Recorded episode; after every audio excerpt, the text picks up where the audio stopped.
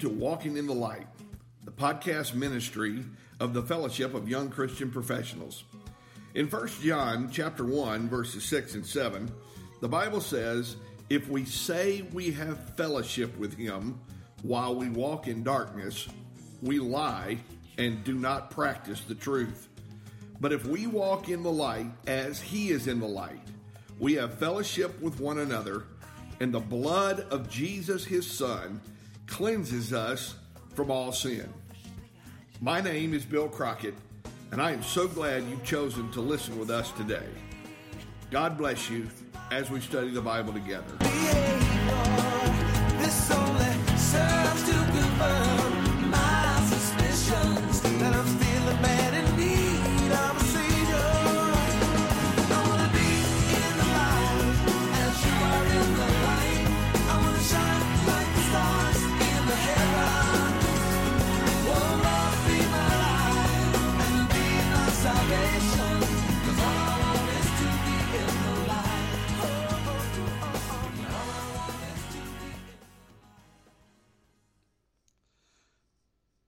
Joining us today. We are in a study called The Basic Characteristics of Christianity. It's a study through the book of First John, and it pretty much deals with what John points out to us as the basics of what a Christian really looks like. You know, in a world where our values and morals and even religion is changing, what is real Christianity? What do real Christians do? What describes the normal Christian life?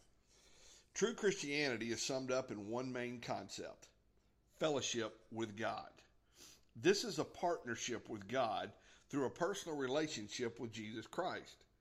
It's not a relationship with an organization or a church or a denomination or any other group. It's a personal relationship with Jesus Christ. The word Christian actually means little Christ or a follower of Christ. It was first used in Acts chapter 11 and verse 26 about the believers in Antioch that had come from Jerusalem during the persecution of Stephen. You see, they acted and lived their lives just like Jesus did. And so they were called little Christ or Christians.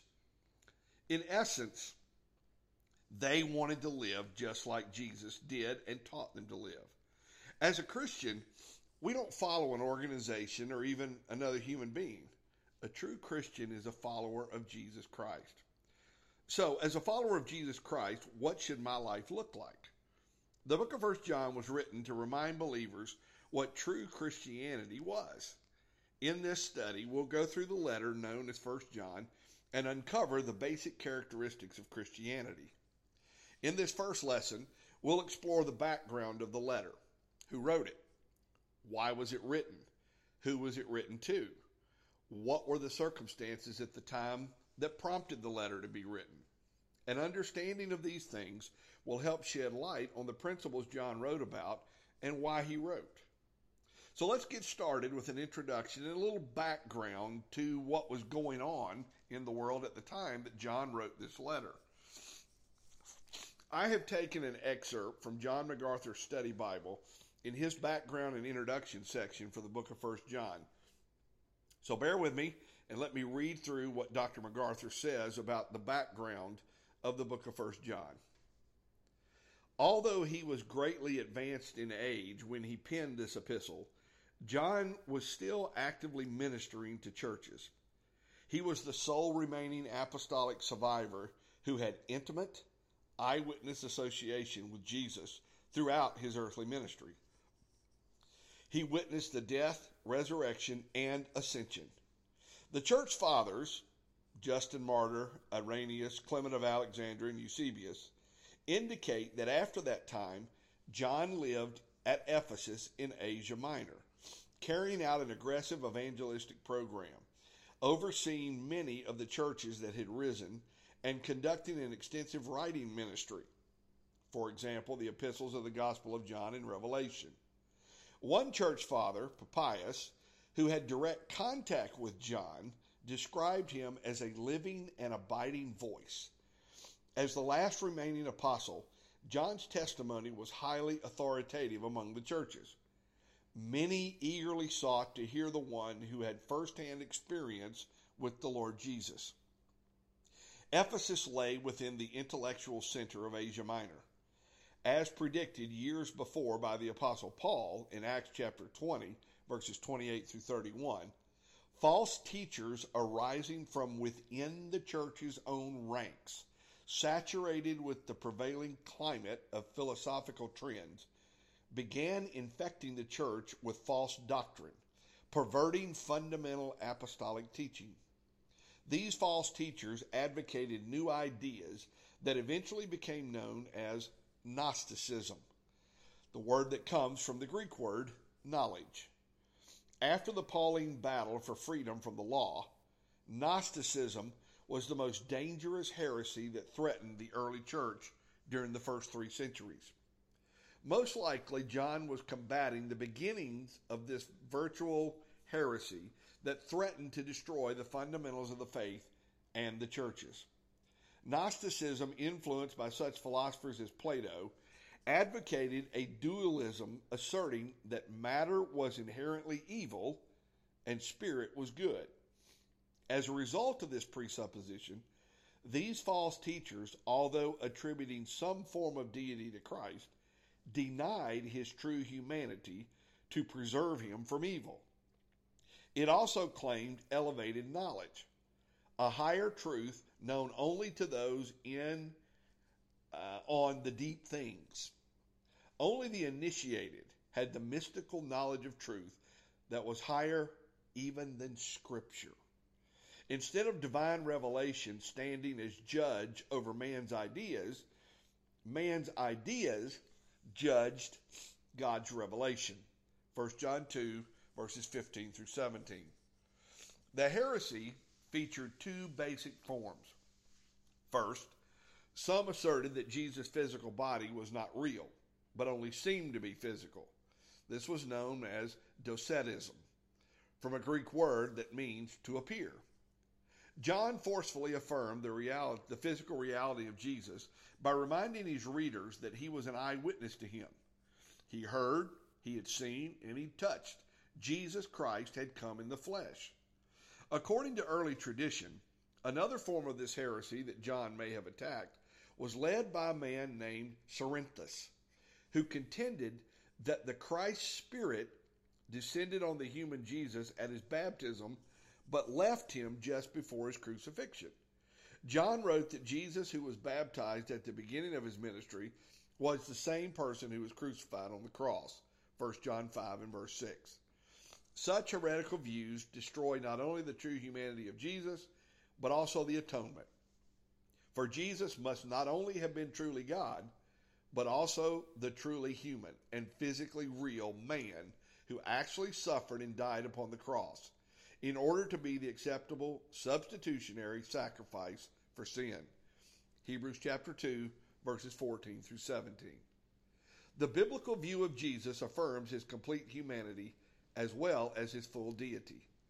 The Gnostic idea that matter was evil and only spirit was good led to the idea that either the body should be treated harshly, which was a form of asceticism, or sin committed in the body had no connection to or effect on one's spirit. This led some, especially John's opponents, to conclude that sin committed in the physical body did not matter. Absolute indulgence in immorality was permissible. One could deny sin even existed and disregard God's law. John emphasized the need for obedience to God's laws, for he defined the true love of God as obedience to his commandments. A lack of love for fellow believers characterizes false teachers, especially as they react against anyone rejecting their way of thinking. They separated their deceived followers from the fellowship of those who remained faithful to apostolic teaching, leading John to reply that such, separation outwardly manifested that those who followed false teachers lacked genuine salvation. Their departure left the other believers who remained faithful to apostolic doctrine shaken. Responding to this crisis, the aged apostle wrote to assure those remaining faithful to combat this grave threat to the church. Since the heresy was so acutely dangerous and the time period was so critical for the church, in danger of being overwhelmed by false teaching, John gently, lovingly, but with his unquestionable apostolic authority, sent this letter to churches in his sphere of influence to stem this spreading plague of false doctrine. So you can see that when John wrote the book of First John, there was a whole lot going on in the in the church and in the world in which the church was located.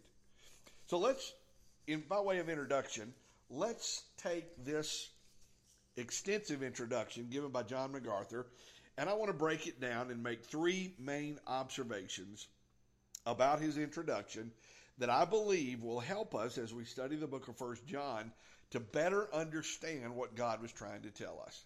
So, three basic observations about the background to this book. Observation number one John the Apostle wrote the book. Now, why is that important? Several things. Let me give you five of them. First of all, John was in the inner circle with Jesus. This was John the Apostle who wrote the Gospel of John, who wrote the book of Revelation.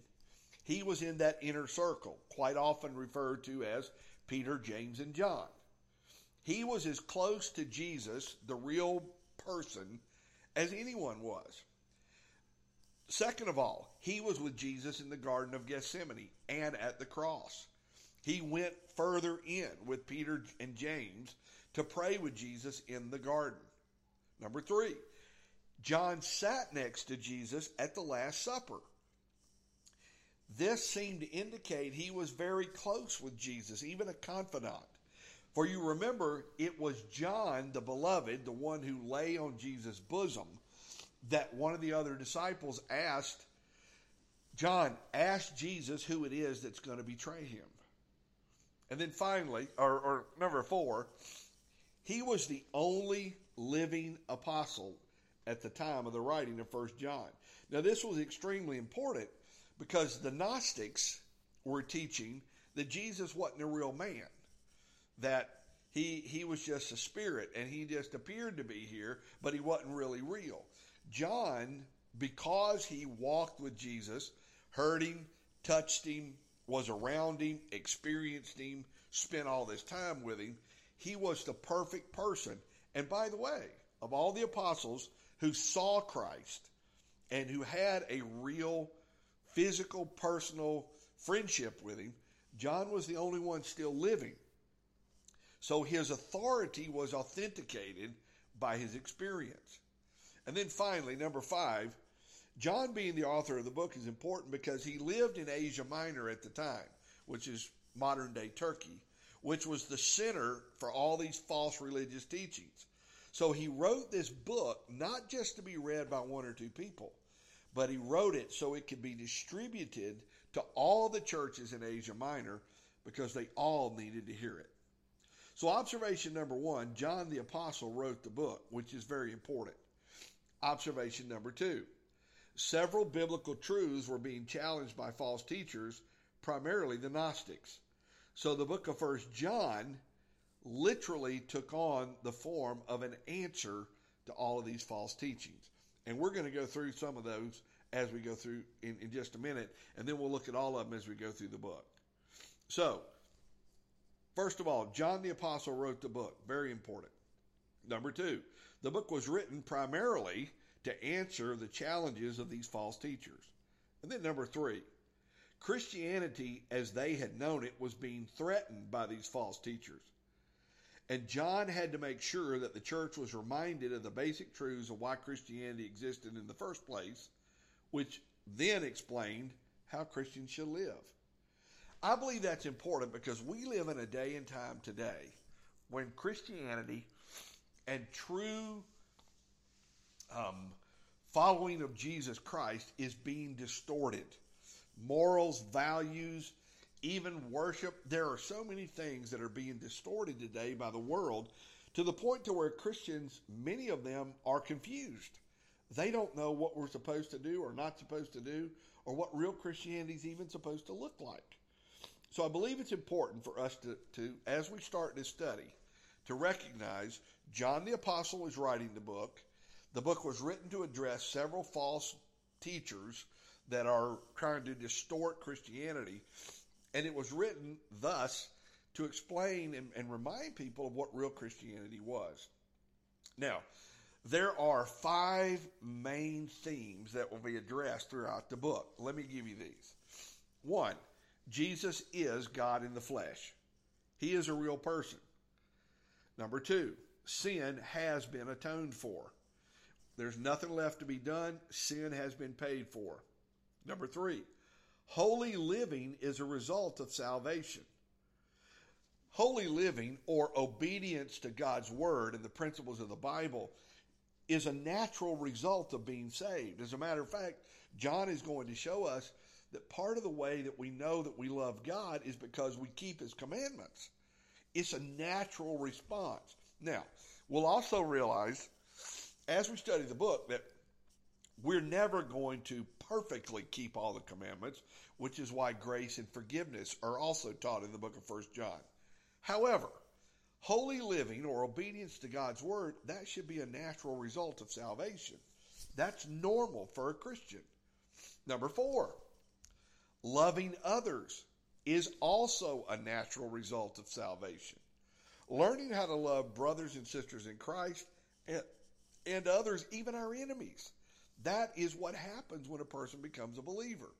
And then number five, the topic of confidence. We can have confidence in our relationship with God through Jesus Christ. As a matter of fact, the greatest confidence talked about in 1 John chapter 5 and verse 13 is we can know that we have been saved. We can know that our home is in heaven.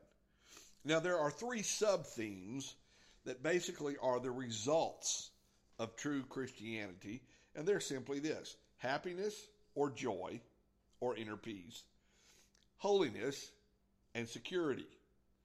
And you're going to see these things taught in the book of First John. So, here is a formula for real Christianity that is presented to us throughout the book of First John.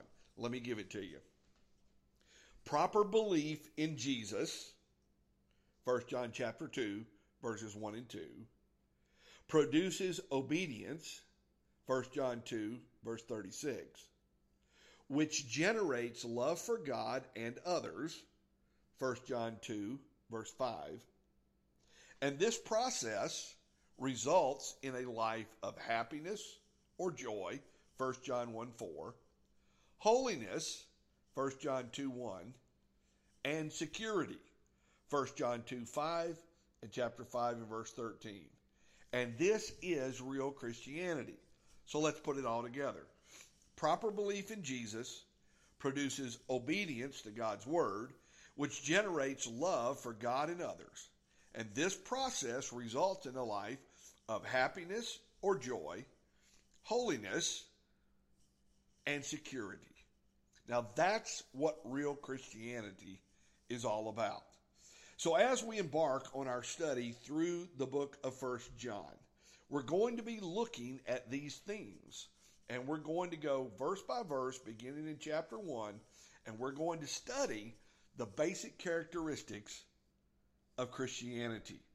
I hope you'll continue to listen to our podcast, study with us as we study through the book of First John. The theme, the basic characteristics of Christianity.